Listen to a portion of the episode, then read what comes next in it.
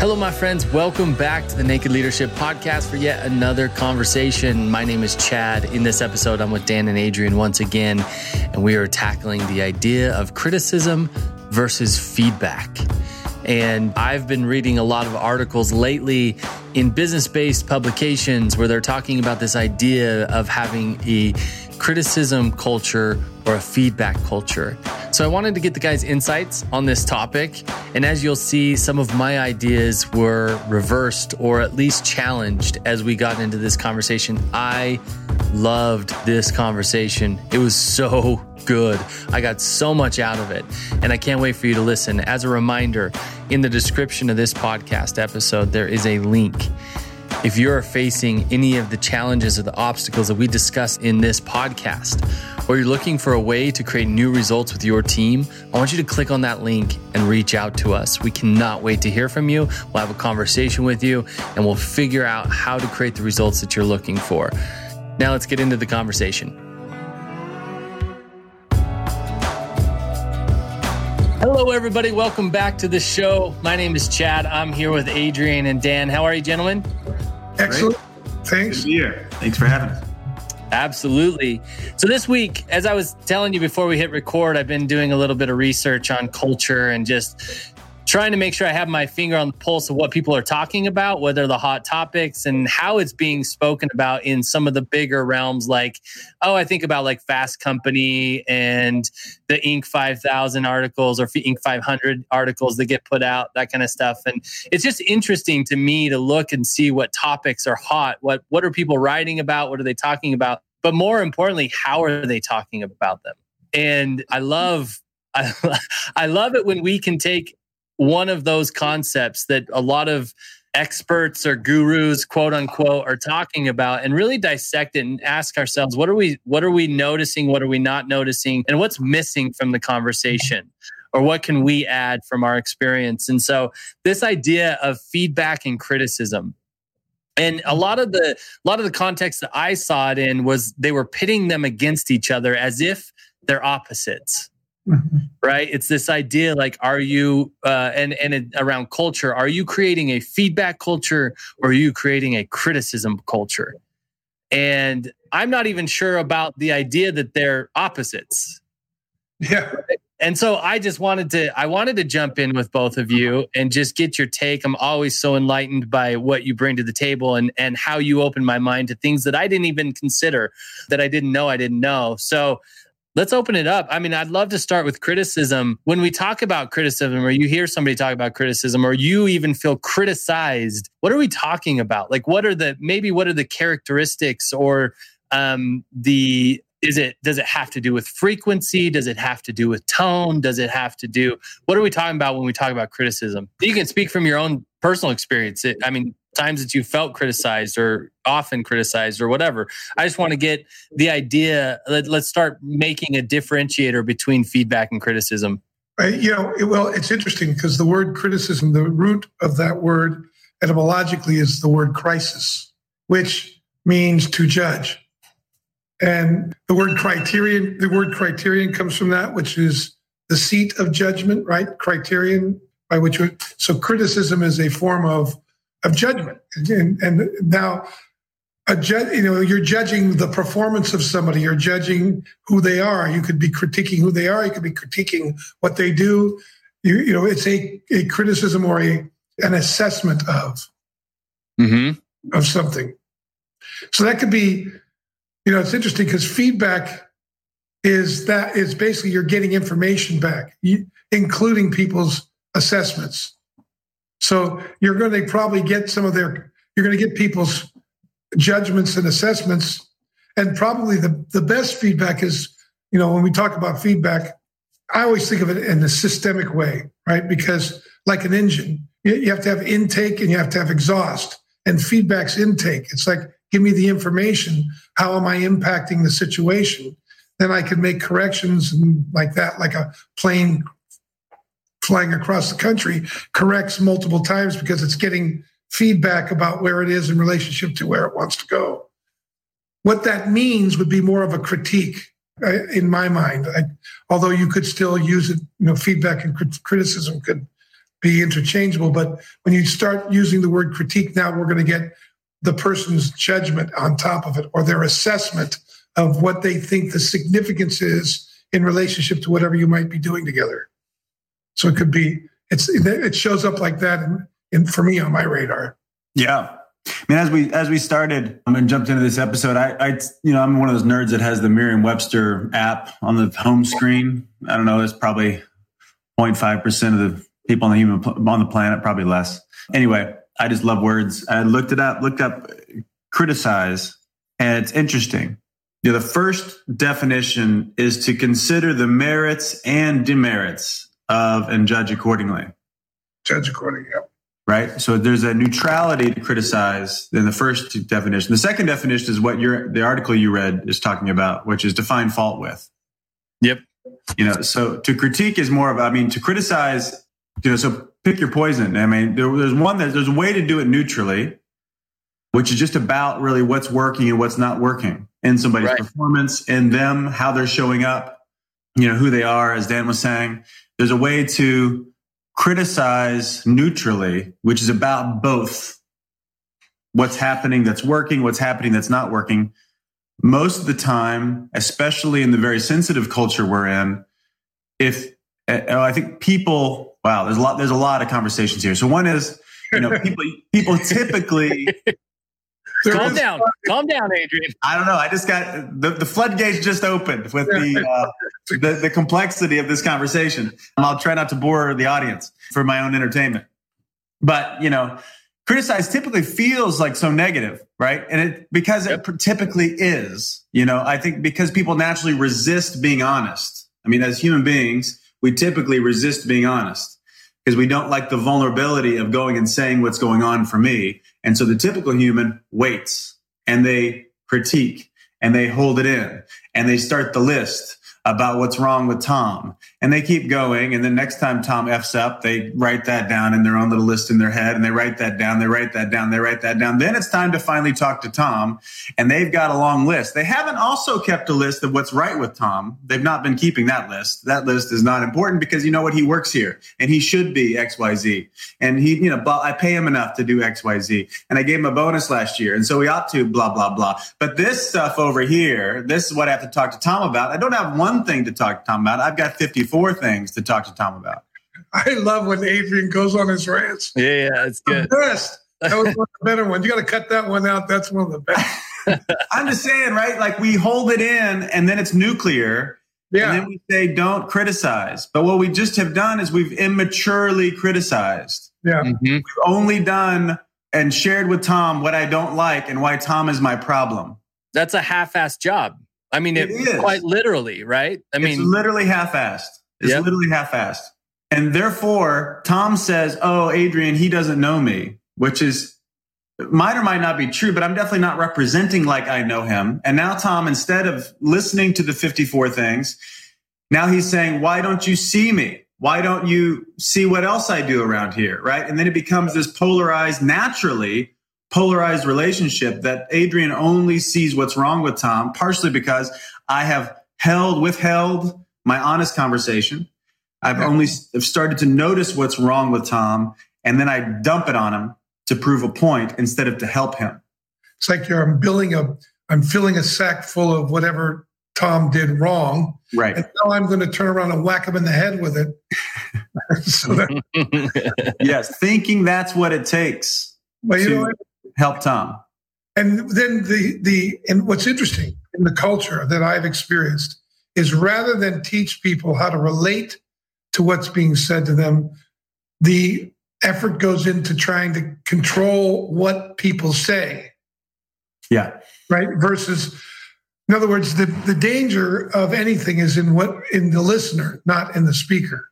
But but the emphasis has been put on the speaking as if if you can get people to say the right things, then it'll be acceptable and it can be heard. But really what I what I work on, what we work on in our training is in our coaching is look, you're the listener, and whatever you're experiencing is a result of the meaning you're putting on what's being said to you. And you can actually, if you want to hear feedback, you can if you decide not to use it against yourself and use it to understand what the impact is that you're having on others around you and whether it it was what you intended or not the idea of connecting with what that impact is opens up a possibility for reinvention opens a possibility for for correction for re, like, like innovating yourself into the situation yeah there's a lot here. So, yeah. Adrian, one thing I'm taking. You uh, started it, Chad. I can't even keep up.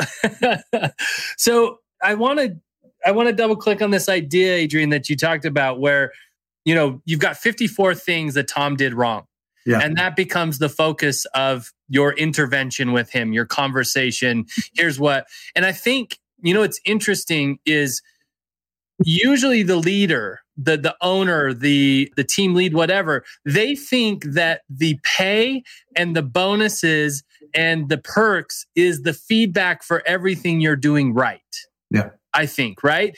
That's kind of what i heard when you said that like hey wait a minute i'm paying you to do good. Yeah. So that's all your feedback. As long as you have a job and a pay that's all the feedback you should need for what you're doing well. I think, people, when, I think, people, I think people see it that way. I think people see it that way that they don't they sh- they don't they shouldn't have they sh- they'll say it this way I shouldn't have to go tell him that.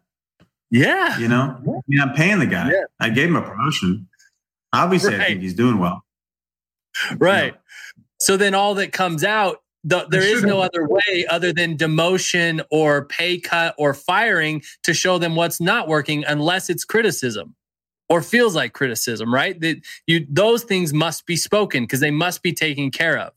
So I'm just yeah. it's just interesting to think of like okay, now we're seeing how a culture of criticism, quote unquote criticism, yeah. or only only focusing on what's not working or or the fault is pernicious. It's it's it happens yeah. a lot because you think that's all you need to talk to people about. Well, there, there's, I think there's a meta conversation behind it. What's the purpose and the feedback will determine whether, if, if you will, in this say, let's say criticism is is judgmental in this yep. case, and that feedback is more neutral. Let's just use that as a distinction, even though there's more nuances in there.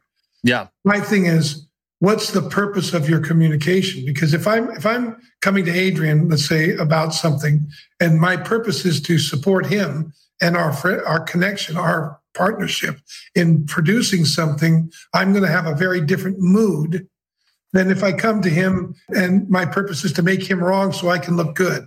Mm-hmm. Right. And I think this is where these conversations can get derailed because we want to make it about what's being said versus where, you know, the who in the situation. Where is what being said coming from? Mm. Am I doing this to elevate myself? Am I doing this to leverage this guy's faults to politically move me along? Or am I doing this because I'm committed to the team doing, you know, accomplishing what we're after? And this is something that Adrian needs, I think, to see in order to improve his game and for me to get closer to him, to understand maybe there's some things I'm missing to understand how I can contribute, something like that.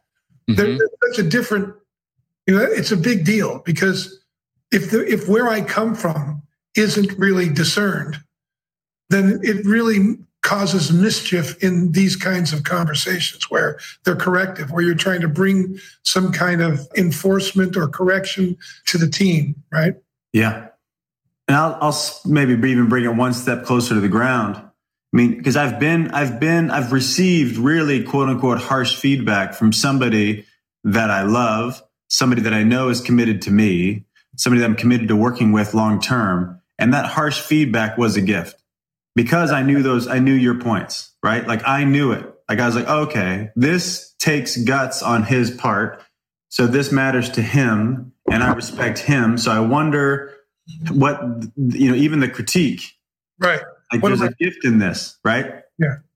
What am I missing that he might be seeing? Yeah. I mean, we all have people like that when they, they, you know, you might blow off what somebody says to you, but when somebody close to you that you know cares about you says yeah. to you, maybe I should think about that. Mm-hmm. Yeah.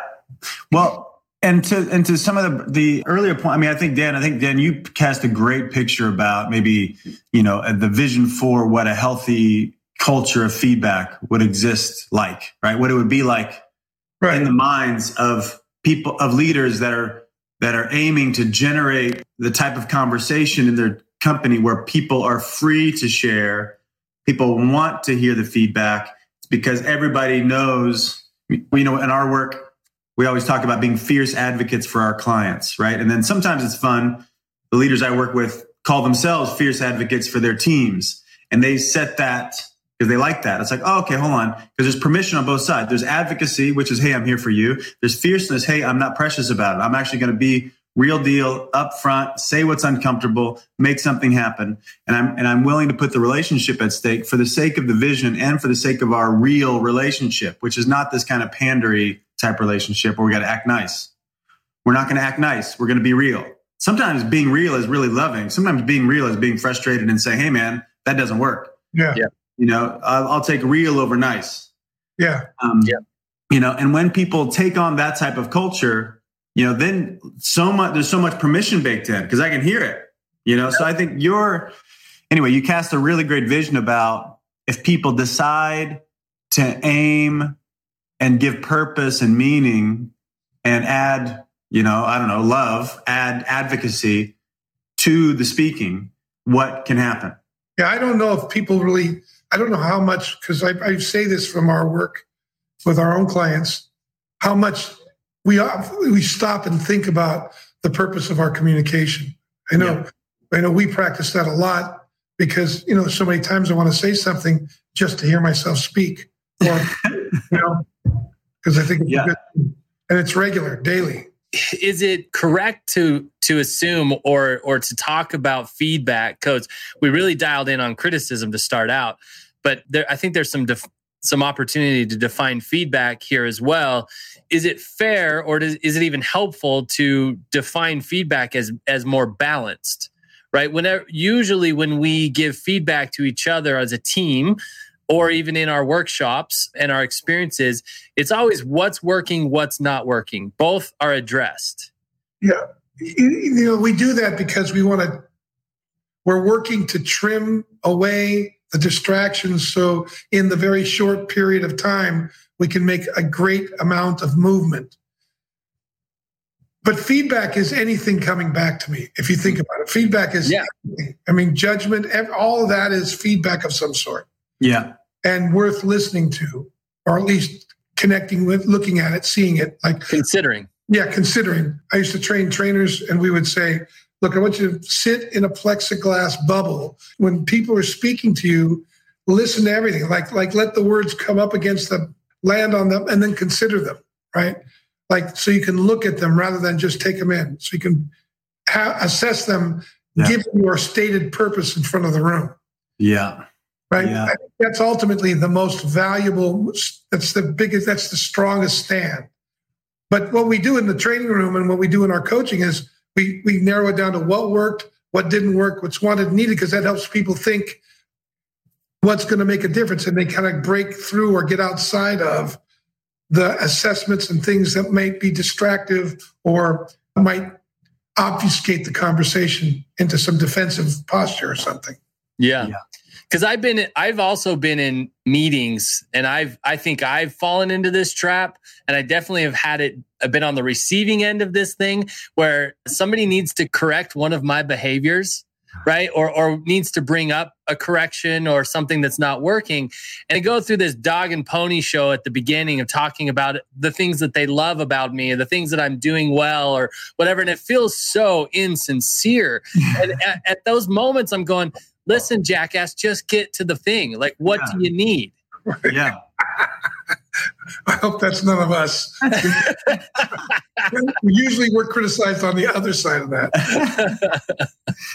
Ah, no, it's fun. not this team, by the way. yeah, that's fun. we have no problem getting to what's needed. Well, you know, I was thinking about the feedback we gave Jess the other day, and I, I just came. I thought, well, I came on a little strong there. I got some feedback. And I'm like, oh, wait, um, let me just contextualize that. yeah. But I think, you know, obviously I've probably done that too. You know, I've probably done what you're talking about, Chad. I, anyway, I've got so many thoughts about what you guys, what we're, what we're saying here. Dan, I love what you were saying about just having the space as a trainer, as somebody, and to let's put it to the position of most people listening to this as a leader, and you've got a team that some of the team are high performing, some of them aren't, some of them are happy to work here, some of them aren't, some of them like you, some of them don't. Now, are there who do you listen to and how do you listen to them? Right. And are there people that you've written off and then you tell yourself you wish they would change? Yeah, the the noticing. It's like noticing who you actually give you listen to closer and who you don't. It's a good question about. I wonder how come I'm not listening to this person right now. Mm, right. Well, and you know the uh, there's so much here, you know. It, but it did. But it's back to your point, Dan, about like wh- the purpose of the communication, right? So if I, I mean, I in I, I think about this easily in my relationship with my girlfriend. I think about this easily in my relationship with my kids.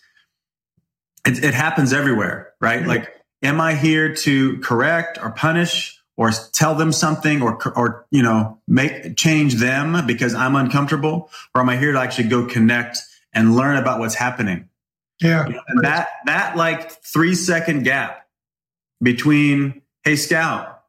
And then when I actually say what I'm saying next, that's the ball game. How I launch into that conversation. It's interesting because there's a this guy um, Gottman.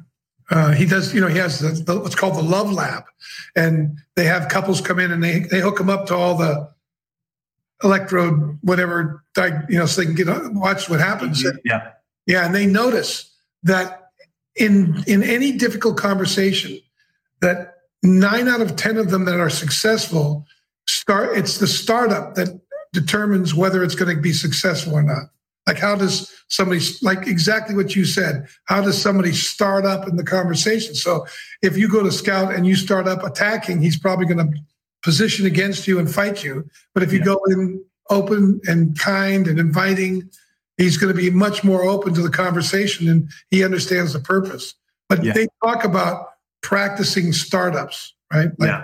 how do you particularly in difficult conversations. Yeah, it's really. That's, yeah, I was going to talk. That's what Dan, as you were talking about, is like, but the only way you practically learn that is through practice. Yeah. And being willing to see the feedback and take that data, right? So, what worked, what didn't work, in this last startup and how am i going to approach it differently and try a new thing in order to create something new in that conversation so there's that like there's that whole thing of feedback again, right?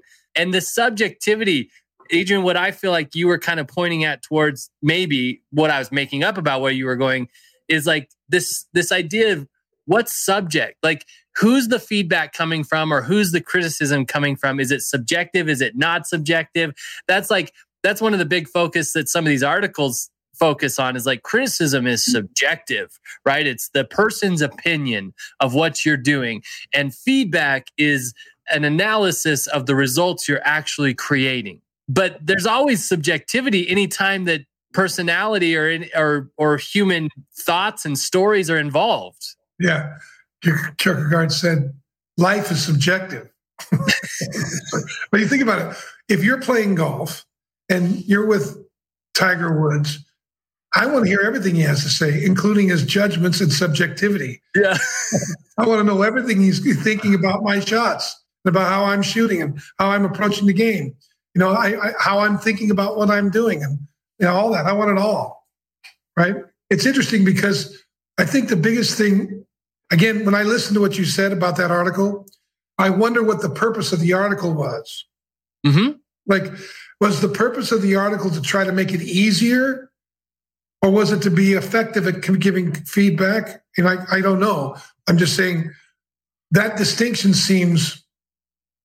I see the distinction, and like you said, you're still going to get subjective. So, can you imagine if I've got in my mind that we're not supposed to give any subjectivity, and you start to give me subjectivity? Now I'm going to resist what you're saying to me versus, okay, I wonder what he means by that.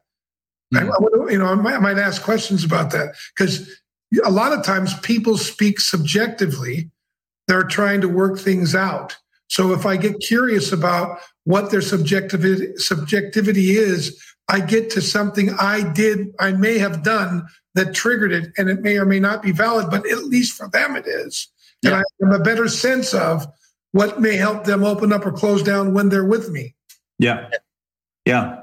The, uh, the example last night that keeps flying in my mind is Allie and I've been having this this routine where at night we talk about like what we're grateful for and you know what are the patterns we're noticing that we want to interrupt. And those have been the two categories of conversation we have, you know, right when we, you know, right when we get to bed, which have been really fun and helpful. It's great. Especially she's like a words of affirmation person, gives me an opportunity to like point stuff out. That's great for her. And you know, and allows us to aim the combo and then also allows us to kind of objectively look at the patterns of what's happening, right? And then we can like, we want to interrupt them, but look, what are the patterns instead of like, what's wrong with you or what's wrong with me? What are the patterns? So when I got into bed last night and for the first time, she's like, I want a new category. Like what's, you know, and I said, okay, what's that? And she said, what's frustrating me? I'm like, okay. And, I, will I'll put my helmet on. okay, great. So tell me, you know, and then we started about a 90 minute conversation, which was not fun for either one of us. What's interesting. And we took, we went back and forth and back and forth and back and forth. And by the end, though, by the end, I was able, there was two conversations, big ones for her. And I was able to say, so it seems like, so here's what I learned that this, you know, this thing and this thing, that's what I learned. She's like, yes, that's it, you know. Uh, but to your point, all she knew is she was frustrated. Yep. And where she was naturally with it was, I'm frustrated and it's Adrian's fault. And that's just where she was. And she wanted to talk about it, right? So I could say, there's lots of assessments I could make about that, or even yeah. judgments I could have about that. Or I could say, hold on, here's a person working out how she gets back to the surface out of her anger, out of her frustration. And there's something she's needed to communicate was probably helpful for you once you heard it. Totally. And I knew it. I mean, I, I actually had already, I had already been thinking about the pattern conversation. The good thing about it is that when you know there's a grateful and a pattern conversation coming up, you actually pay attention during the day. Mm. So I already noticed my pattern of, which was essentially, we were both tired after a long day and she was kind of checked out and she kind of wanted to be checked out. And so I, you know, handled all the evening stuff and blah, blah. And uh, anyway, I didn't, I should have like let her loose. Like, hey, why don't you, you know, but she was just like, I'm tired. And I, my response was, well, me too. I'm, you know, I'm exhausted. Yeah, join the club. Which was not my most gracious response. My what I could have been saying was, "Hey, oh, hold on. She wants me to say, hey, why don't you go take a bath and chill out, and I'll handle all the kid stuff." Yeah. And I noticed I didn't give her that gift. Mm-hmm. I didn't give her that gift, and I was judging what she was saying to me instead of seeing the gift she almost asked for. I could have seen the gift. I knew it already, and I could have given it to her. I didn't do either one of those.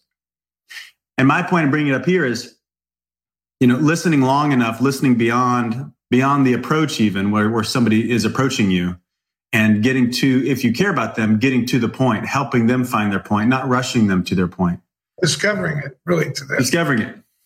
I call yeah. that I call it relationship yoga. You know, because you, you know, I'm not much of a yogi because, but I, I probably in more need of it than anyone. thing I learned in yoga was, you know, you get to the pose and then you hold the pose when it starts to hurt. The idea is you keep holding, you keep moving into the pain, you keep stretching it into the pain, and that you know, think about that could happen in a relationship like you just described, but also at work. How often does somebody come to you and because I have a predetermined judgment or upset that I'm or some kind of evaluation that I it colors what they say, and I don't have much patience to stretch into what yeah. saying, right? And then my short sightedness actually reproduces the very judgment I have of them. And so yeah. that's my position. Yeah. Well, it's worth noticing if you're a leader and listening to this, and if you're li- listening to learn something and go apply something, then here's something to wonder is as you think about all the people on your team, what do you, when you think about that person, what comes to mind? Mm. Like just like really assess how you are by yourself with that person if that makes sense.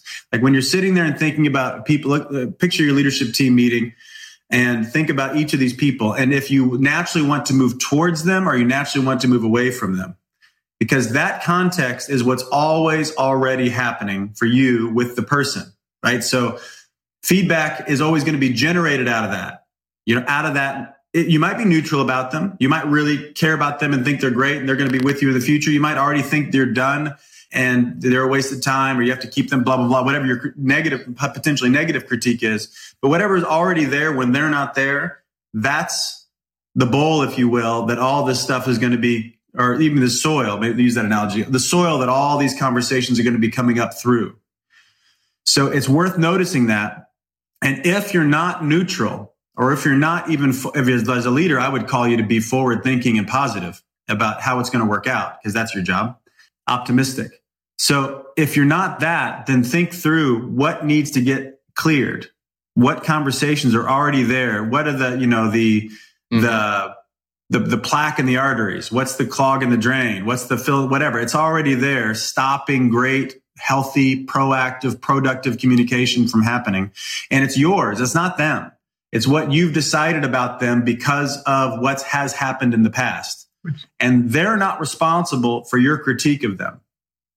You're responsible for your critique of them and the unhad conversations you've had because of your cowardice, right? Or because of your, you know, essentially it always comes back to cowardice, I think.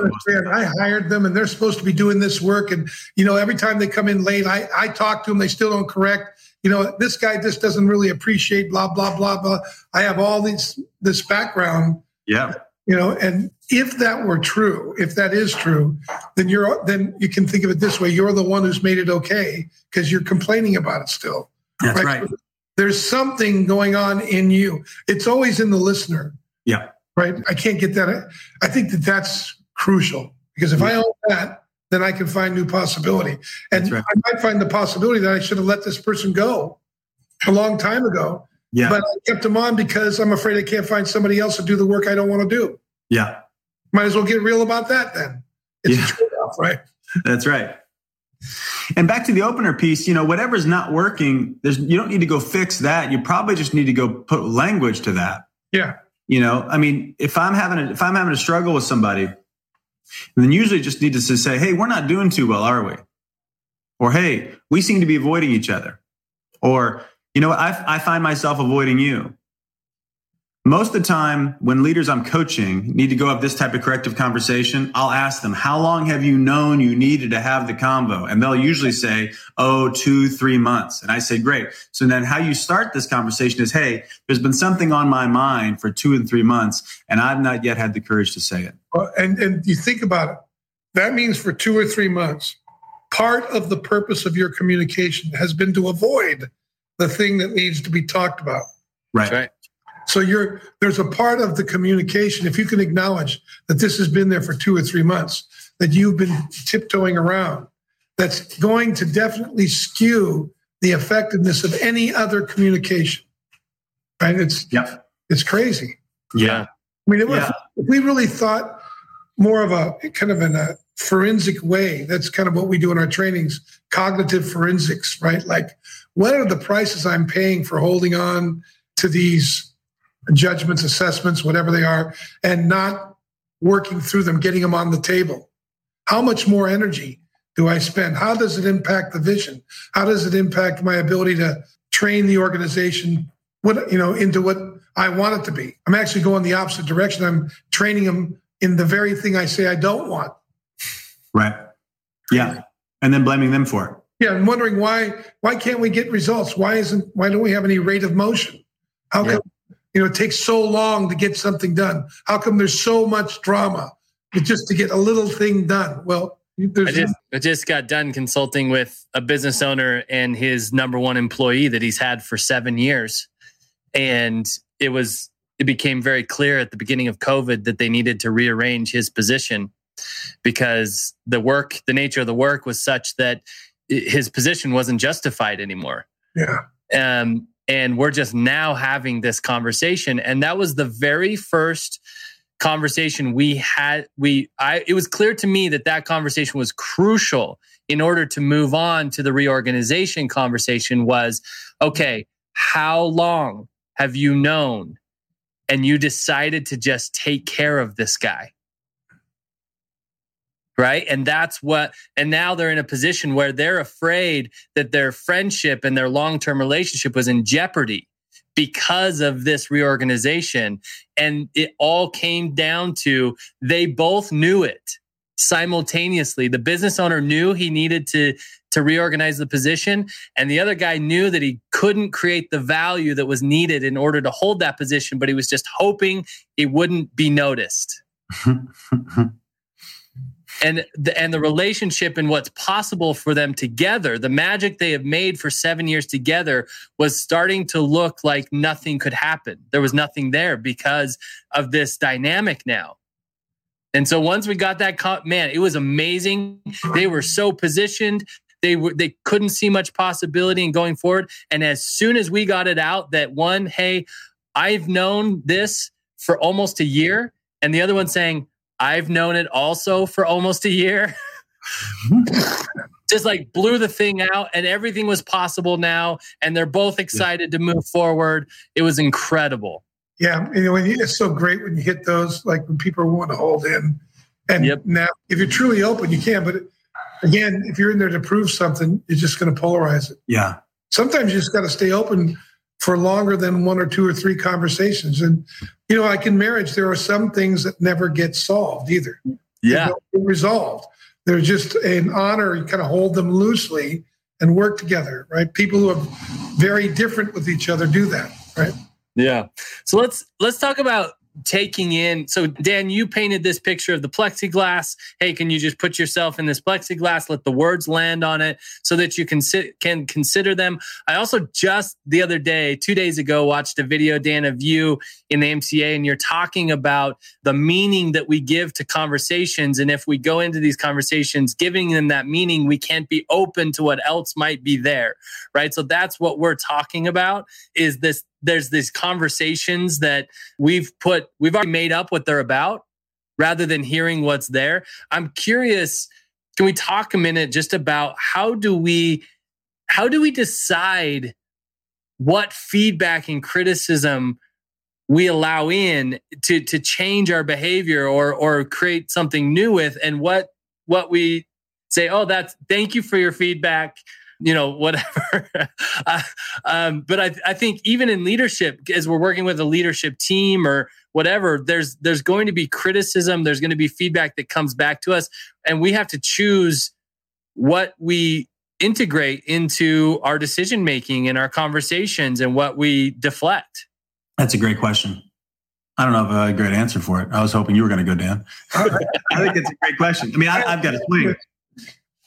I've got a swing. I mean, so, how to decide? And by the way, if what's the book? Thanks for the feedback. Yeah, I'm sure you, are going to say that. Thank you for the feedback. But, thank you for the feedback. Is a great project.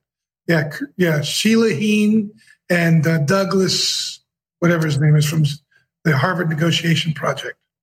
Yeah. So check that book out if you guys really want to think about have a go a deep dive academic view with a lot of studies about it about feedback and, and how to do it. I, I would say they did, they did 10 years of research. Yeah. On what effective feedback is. Rich, well done. Yeah. So my answer, uh, Chad, to you know, to your question is I always think about the future of the relationship first.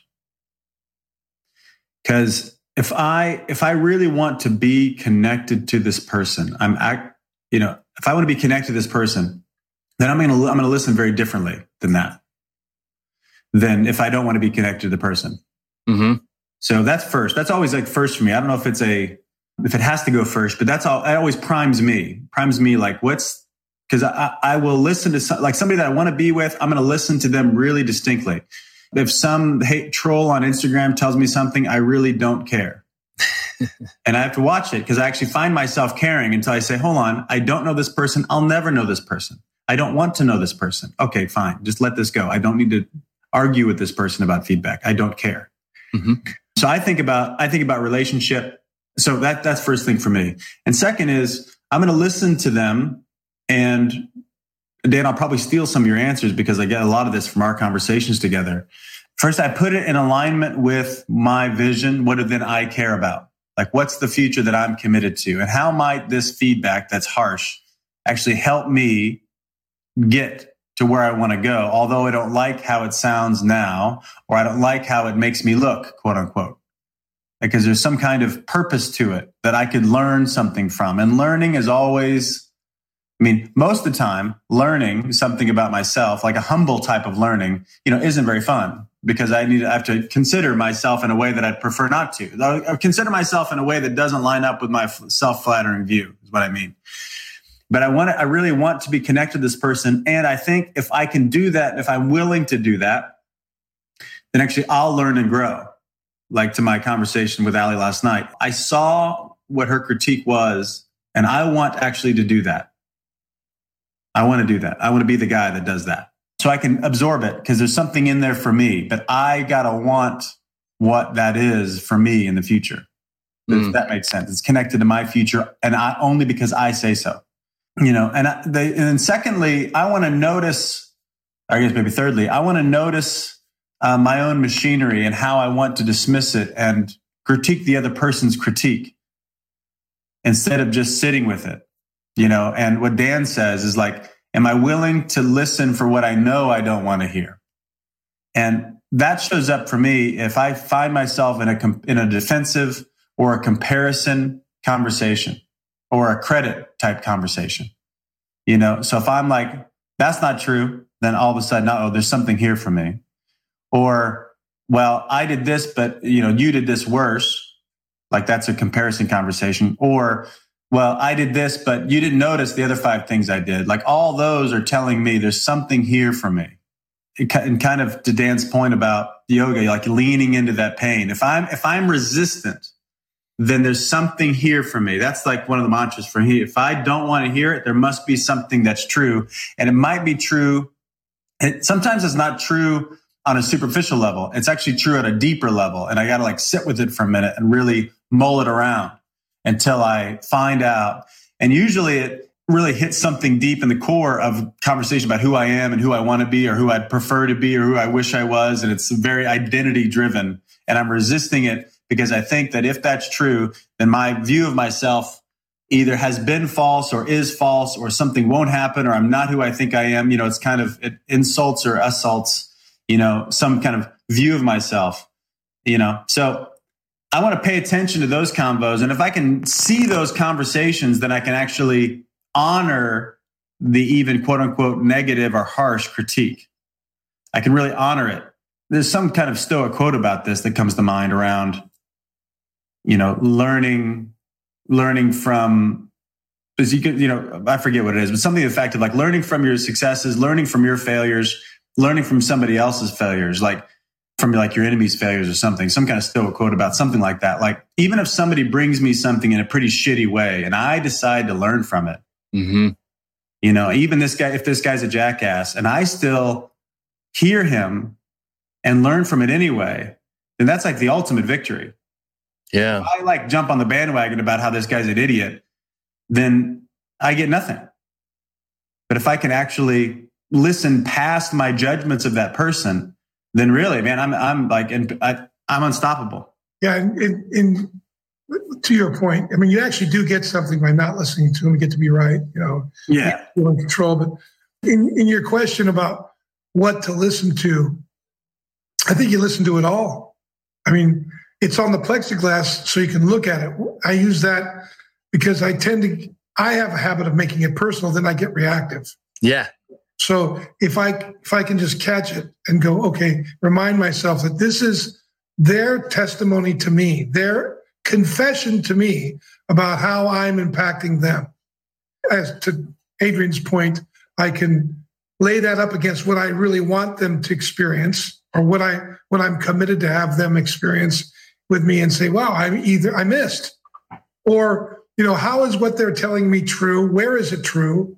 Like a lot of times I just think black and white. That's not true. But where might it be true? When might it be true?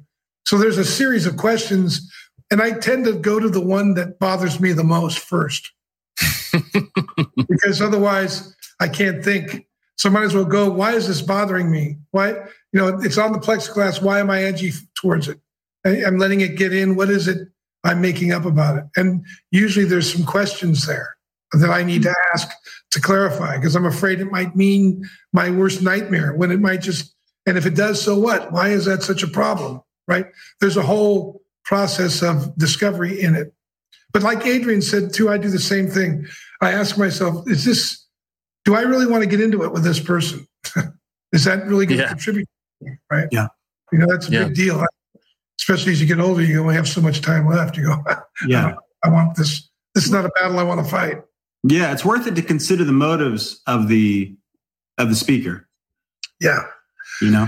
Yeah, it brings me back to some of our leadership meetings with uh, one of our clients, and you know, one of the guys in there is just completely resistant all the time. So it's like, let's not fight him. Let's, you know, let's let's directly work with him. If he doesn't want to work, we'll work with whatever that is and tell work with the client about it, right?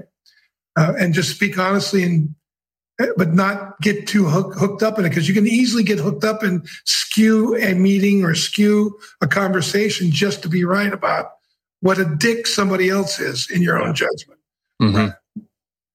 You know, as as you were talking, Adrian, it made me realize, or it didn't make me realize. I realized that I asked the question about receiving the criticism or the feedback, and as you were talking, I was like, oh, that's what also determines whether I'm criticizing or giving feedback is how connected I am to the future I want with that person. Right. Mm-hmm. So when I find myself specifically criticizing my mm-hmm. wife or my kids, it's because I'm bothered. I'm annoyed and I mm-hmm. want to be relieved of my annoyance as quickly as possible. And so I start to criticize. Yeah. But when I am connected to the future that I want with them, like really inside of me and how this interaction is going to feed that bucket of what I want, right? It's going to fill that bucket of what I want with them. Then it shows up as feedback. And I'm, and it's less emotional. It's less bothered. It's much more of, Hey, here's what I want you are we on the same page? Oh yeah, you want the same thing too? Okay, well in the future, you know, this doesn't really work for me for this reason or this this other reason. What what's what else is possible? Yeah. What could we create together? And yeah. that, that's just that was a light bulb that I just had as you were talking about that. It's like, oh, that's the difference when I show up like a critical asshole dad. It's I just want to to relieve myself. Yeah. The critical yeah, man. I like it. yeah, I could write a book. I, I really could. And when I, I was just, I was just that, just having that conversation as I sat down this morning because I've been. My son is having a harder time. He's seven. He's having a harder time in quarantine. He's pretty pissed these days, and he was like kind of the sweet, docile one for a long time, and now he's getting kind of edgy. And I'm, I'm having a lot more of these kind of corrective conversations. And I just thought I said I had another one this morning. I've had two in the last 24 hours with him. I had another one this morning and I just sitting here thinking about, I probably need to confess to him about how I'm a lot like him. Like he's you know, kind of a grump and edgy. And I probably need to tell him more about how I feel, not about how his behavior, but how I feel inside my own head and how I, I relate to him. Like I didn't, I haven't spent in the last two conversations, I haven't really related to him because mm-hmm. I get, I get it. I get, you know, he seems powerless and he's seven and grown up suck and all that stuff. I get it, you know, but to your point, it's like if I'm really committed to the relationship, even I'll have the conversation and then I can have it like 25 times. It's really okay to go back at it, go again, get up, go again. And hey, you know what? I was thinking about that combo about this. And here's what else, what I didn't see then, but now I see. And, you know, there's a, there's a, what we're, I think at a core, we're talking about what's the type of holistic conversation that's needed to really make a relationship work, to make a work relationship work? We talk about that a lot in this context, you know, to really make it effective and to generate this, uh, the holistic comes to mind, just a, a, a well rounded approach to talking about all sides of all things that are happening. Most people don't and then pay the price for it. Mm-hmm. You know, I've been since since we started Dan, you're going to say something? No, no. It's, well, to, to the point that I don't know about you, but there's many times I've tried to avoid getting feedback, and so the conversation is very deflective, or you know, it's it's avoidant. Yeah, yeah. I want to hear the feedback because I'm yeah. afraid of, you know, there's a million things that go on inside me, and that's when I that's what I pay attention to. Because if that's the case, then I am, I'll force myself to sit down and and I'll get myself in a place where I can be open. But I notice I get really resistant. Yeah. And that's usually the time when I know I need to hear it. Yeah. Mm. And you think about it, you have people on, that you work with on your team and you just don't want to be around them. and, and you yeah. want to be around them because there's probably conversations that are waiting to happen. They want yeah. to happen, right? Yeah. Yeah. Feedback. Yeah. And even like, I don't want to be around them. And I would just say to that, so what? Yeah. Right? Like, I don't want to be around I'm Like, hey, you didn't hire the person to go be best buddies and go to Cabo together. You didn't like, you, you're there to get something done, really, you know? So you don't have to like love the person. I mean, like, you know, want to go out and have a beer with them or whatever. You can like just, hey, I don't have to, we don't have to like each other. We really don't, you know. And we right. will, if we get past that, we probably will. Actually, by the way, if we get off of what I think you need to be for me to like you, then if I decide to not care about that, I'll probably end up liking you. Mm-hmm. You know, so some like polarizing type personalities. If I decide to get off of how important it is that they know that I'm being polarized by them, I'll probably end up being close to them. But yeah, I was just since the beginning of this convo, I've been thinking about the old this old guy Ken Blanchard, who you know he's I don't even know if Ken's still alive. Yeah, so Ken wrote a book back in the 80s or something called The One Minute Manager, which sold like 10 million copies or something. And it, here's the, here's the idea: is that management can happen in like one minute conversations. And the, here's the point that I bring it up here. If you like the book or don't like the book or whatever, anyway, he consulted. Anyway, he he he essentially framed out management styles for a lot of major industry in the US. So you got to read it. But the point is that there's like having one minute conversations. One is about the future. What are goals with you and, and, and the person you're talking to? Having a one minute conversation about what works, like a celebration, having a one minute conversation, what he calls a reprimand, just a corrective conversation. And like making sure to the holistic point I just made a second ago, that there's the future is happening, what's working is happening, and what what is in the way essentially what the reprimand is is is happening and most people we don't have the future conversation often enough every leader that's listening to this say hey when's the last time you sat down with each one of your leaders and talked to them about the future? Yeah and that You'll that shocked. And separate the who from the what. That's what makes it i mean if you can separate the person from what you want to talk to them about and then it's easier to get to them. That's right. You know? Yeah, if I were to recap this conversation, I would say, you know, be less worried about whether you're creating a culture of criticism or a culture of feedback and be more committed to the future that you want to have with the people. Yeah. and that the action, the right quote unquote right action will come out of that vision and that that commitment to them rather than well is this criticism or is this feedback? And i think that that will naturally happen. So great conversation. This one was this one was life-giving for me.